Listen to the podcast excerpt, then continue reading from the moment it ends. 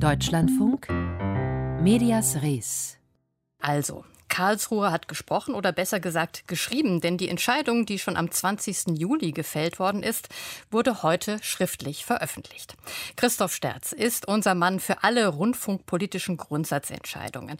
Noch einmal für uns zusammengefasst, Christoph, was hat das Bundesverfassungsgericht entschieden?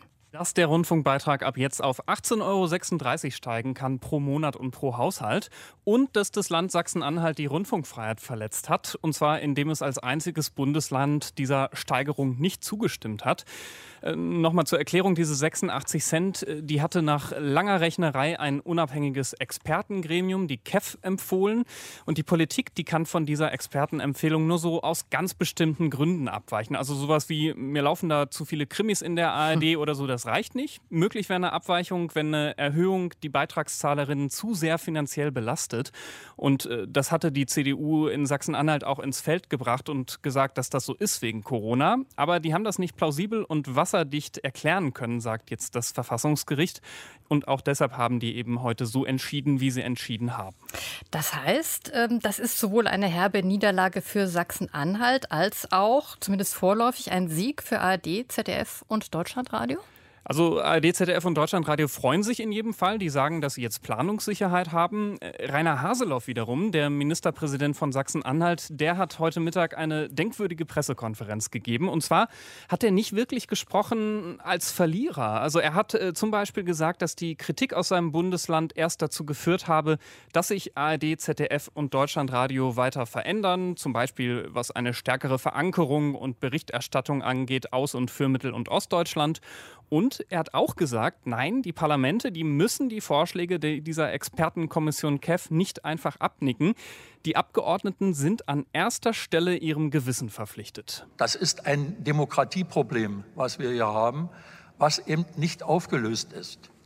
Und was, das sage ich voraus, egal ob im nächsten Jahr, in fünf Jahren oder in zehn Jahren, immer wieder zur gleichen Situation wie im Dezember in Sachsen-Anhalt geschehen, führen kann nämlich dass ein Parlament mit frei gewählten Abgeordneten eine andere Entscheidung fällt, als sie vorgelegt bekam von einer finanzbedarfsermittelnden Behörde wie der KEF. Das heißt, ja, Sachsen-Anhalt akzeptiert die Entscheidung, aber vor allem die CDU in Sachsen-Anhalt, die sagt jetzt nicht, okay, sowas machen wir nicht nochmal. Mhm, das klingt ja auch nach einer Ansage an die anderen 15 Länder, weil es ja in der Medienpolitik Einstimmigkeit braucht.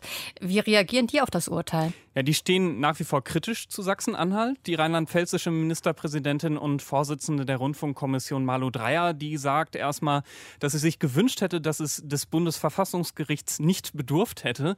Und die rheinland-pfälzische Staatssekretärin Heike Raab, die hat mir gesagt, dass sie jetzt auf Sachsen-Anhalt und auch auf alle anderen zählt für die nächsten medienpolitischen Entscheidungen. Ich setze darauf, dass wir in der Rundfunkkommission auch im Lichte dieser heutigen Beschlussvorlage unsere Entscheidungen weiterentwickeln und dass wir wie in der Vergangenheit auch den guten einstimmigen Kompromiss finden können für die Staatsverträge. Das ist ganz schön diplomatisch formuliert. Ich denke, dass Sachsen-Anhalt, dass Rainer Haseloff viel Druck bekommen werden von den anderen Landesregierungen, was die nächsten Entscheidungen angeht zum Rundfunkbeitrag, denn die sind gar nicht mal so weit weg. Mhm. Und wie geht es jetzt konkret weiter mit dem Rundfunkbeitrag? Also wie gesagt, der liegt ab jetzt bei 18,36 Euro als Zwischenlösung, bis es einen neuen Änderungsstaatsvertrag gibt. Und was wichtig ist, das Gericht hat gesagt, dass berücksichtigt werden muss, dass ARD, ZDF und Deutschlandradio über ein halbes Jahr diese zusätzlichen 86 Cent nicht bekommen haben, obwohl die ihnen zugestanden hätten. Das Gericht sagt, dass äh, den öffentlich-rechtlichen dem Grunde nach dieses Geld zusteht. Also, dass diese Blockade aus Sachsen-Anhalt am Ende dazu führen könnte, dass der Rundfunkbeitrag sogar nochmal steigen müsste und dann die Debatte irgendwie von vorne losgeht. Mhm. Was bedeutet das denn für die Art und Weise, wie der Rundfunkbeitrag festgesetzt wird? Also wir haben ja dieses KEF-Verfahren, also ein Expertengremium. Die KEF stellt einen Bedarf fest nach den Anmeldungen durch die Sender. Ist dieses Verfahren jetzt gestärkt und wird das in Zukunft so weitergeführt? Also klar ist erstmal, dass dieses Verfahren kompliziert ist und auch zu Unstimmigkeiten führen kann. Ich glaube, das haben wir alle gelernt jetzt inzwischen. Und deshalb gibt es ja schon länger diese Idee, den Rundfunkbeitrag stattdessen zu koppeln an sowas wie die Teuerungsrate. Also so ein bisschen zu automatisieren, dass dann nicht mehr alle Landesregierungen, alle Landesparlamente alle vier Jahre zustimmen müssen. Könnte sein, dass es irgendwann so kommt, aber es ist davon auszugehen, dass die KEF da irgendwie eingebunden sein wird als unabhängiges Prüfgremium. Die ist nämlich auch nochmal gestärkt worden, ganz explizit explizit vom Verfassungsgericht. Und genau das ist auch zu hören aus der Rundfunkkommission. Nun stecken ja die öffentlich-rechtlichen Anstalten, als auch wir hier im Deutschlandfunk, schon lange in einem Strukturprozess, also einem Wandel hin zu schlankeren Strukturen, bei aber gleichzeitig vielfältigeren Anforderungen. Also wenn wir allein an die digitalen Zusatzangebote wie Podcasts zum Beispiel denken. Ist denn jetzt durch das Urteil sichergestellt, dass es auch zukünftig eine ausreichende Finanzierung dafür geben wird? Also zumindest für die nächsten vier Jahre, vor allem wenn dann auch noch Januar bis Ende Juli ausgeglichen werden. Äh, die Anstalten sagen, sie brauchen das Geld fürs bestehende Programm. Es geht jetzt nicht um irgendwelche großen Ausbaupläne für die Zukunft oder so. Die sagen, wir konnten die letzten Jahre auf Reserven setzen, die sind aber jetzt weg. Und außerdem hat es seit der letzten Erhöhung vor zwölf Jahren wie fast überall steigende Löhne gegeben und andere Teuerungen. Und nur um das mal zu sagen, weil 86 Cent ja so wenig klingt, das sind ungefähr 370 Millionen Euro pro Jahr. Und das Geld ist zum Beispiel wichtig auch für so kleinere ARD-Anstalten wie Radio Bremen und der Saarländische Rundfunk. Die stehen immer ziemlich knapp da finanziell. Und wenn die Erhöhung nicht gekommen wäre, hätte die das schon ziemlich stark getroffen. Tom Buro, der ARD-Vorsitzende, hat heute in einer Stellungnahme sinngemäß gesagt, dass er nun auch die Politik in der Pflicht sieht, deutlicher zu machen, was sie denn nun eigentlich konkret von den Sendern erwartet. Rundfunk muss ja staatsfern organisiert sein.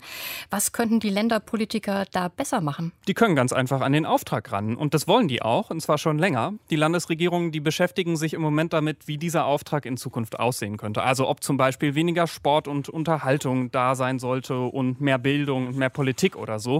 Oder auch, ob die Anstalten selber entscheiden könnten, welche Spartensender sie eigentlich betreiben und auch welche Verbreitungswege sie nutzen.